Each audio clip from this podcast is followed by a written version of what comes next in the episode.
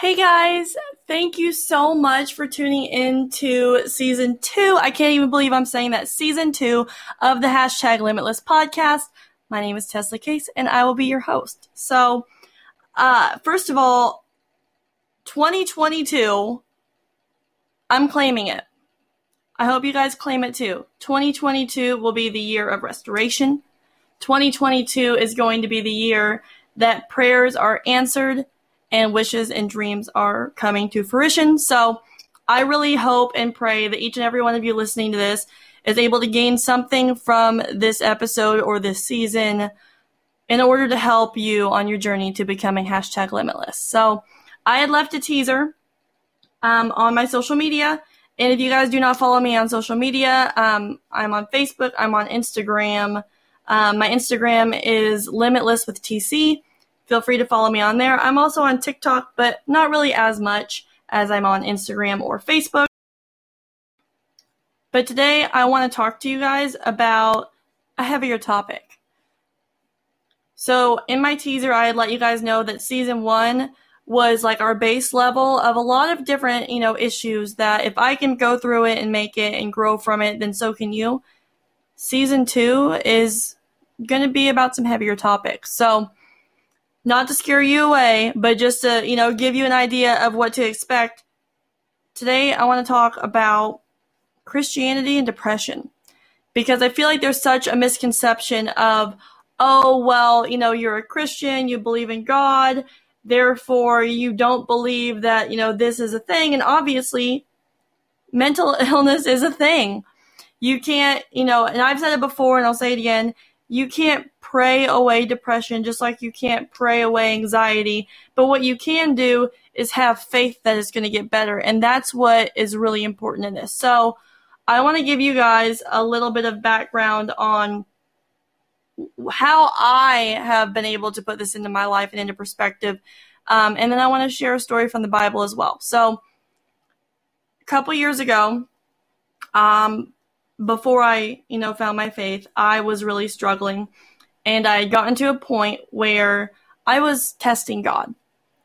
I had gotten to a point where I was like, you know what, God, if you want me to live after doing these crazy things that I had done, then it's in your hands. It's up to you.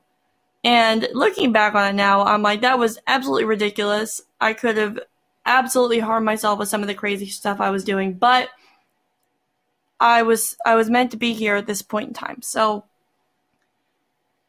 there's a lot of things that I had gone through. Um, thank goodness, you know, I was able to work through it. But at the end of the day, I was dealing with depression. I was trying to find the right medication. And it took years of me trying different things before I figured out what worked for me. Now, like I said before, you can't pray away depression. You can't pray away ADHD. You can't pray away anxiety. But what you can do is have faith. And I'm also a big supporter of listen to your doctor, listen to your body. So please don't think that I'm trying to discourage anyone from taking their, you know, antidepressants or anti-anxiety medications. This is just what happened for me. So I had tried a lot of different things. I honestly was at just at a point in my life where I didn't feel loved. I didn't love myself. And it did take a lot of soul searching, a lot of faith finding to be able to be happy with who I am and to be confident in myself um, and to help with my depression because some of it I was able to work on, you know, with exercise, um, with surrounding myself with the right people, with getting back into church, finding my faith, finding my path, my purpose, my calling. But there was still medication needed. So that was something where I will say some of it is your mindset, in my opinion. And for me, what I really needed to heal was God. But I want to let you guys know of a story in the Bible where you may think, oh, well, the Bible doesn't talk about depression. Yes, it does. And here's an example. So there was a prophet named Elijah, right? And I'm trying to remember where at in the Bible this was. Let me see if I can find it. So this is in uh, 1 Kings chapter 19. Um, that Elijah had been dealing with some stuff in regards to people worshiping um, a false idol. So, um, you know, he was doing his thing as a prophet. However, after he had, you know, done some stuff, Elijah was dealing with depression. While he was sleeping, he ran to this cave and he was sleeping, and an angel woke him up. She was able to provide him with food and water and encourage him to take that nourishment. But even though he ate the food and drank the water, he was still depressed. Again, the angel told him, You need to get up and eat, and you need to go on this journey. You need to go to the mountain of God. He got there, he spent the night, and he asked God, What am I doing here? Elijah actually complained.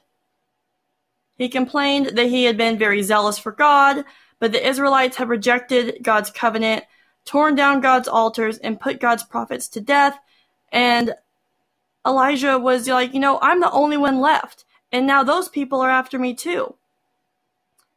So God spoke to Elijah, and he said, I need you to come out of the cave. I need you to stand on the mountain because I'm going to pass by. A powerful wind blew, and it shattered the rocks on the mountain. But God was not in the wind. There was an earthquake, but God was not in the earthquake. And then there was a fire, but God was not in the fire. Finally, the smallest gentle whisper came, and God did not rebuke Elijah, but told him to journey back to his life. He gave him a new mission anoint a man to be the new king, and anoint Elisha to succeed him. So I know that that story may not seem like something that you're like, uh, I really don't know why she went on that tangent. The point I was trying to make with that story is that even though Elijah was communicating with God, and even though God sent an angel to take care of his basic needs, while Elijah was dealing with his depression, what he really needed to do was continue to have faith that God was going to be there for him, that God was not done with him, that everything Elijah had gone through, there was a purpose for that. There was a purpose for the struggle, and there's a purpose for his journey. When I feel like I'm overthinking everything, when I start to feel hopeless, when I start to feel alone or afraid, I like to go back and think about how Elijah, a freaking prophet, a biblical hero, someone who was so strong in his faith, also dealt with depression. It makes me feel like I'm not alone in that. Every time I start to feel like like a failure, I have to think back on Elijah. I have to think back on look what he was able to accomplish in the name of God. And he still dealt with this. This isn't just a me problem. This is something that a lot of people deal with. And this is something that if I can read this in the Bible and know that God was still here for him, that God's still here for me. And that I'm not alone. And I'll never be alone. I might be going through a struggle, thinking that I'm not good enough, feeling alone, getting stuck inside my own head. And you may feel like that too sometimes. But just know that even when you feel like God's not with you, He is. He's probably carrying the majority of the weight that you don't even realize.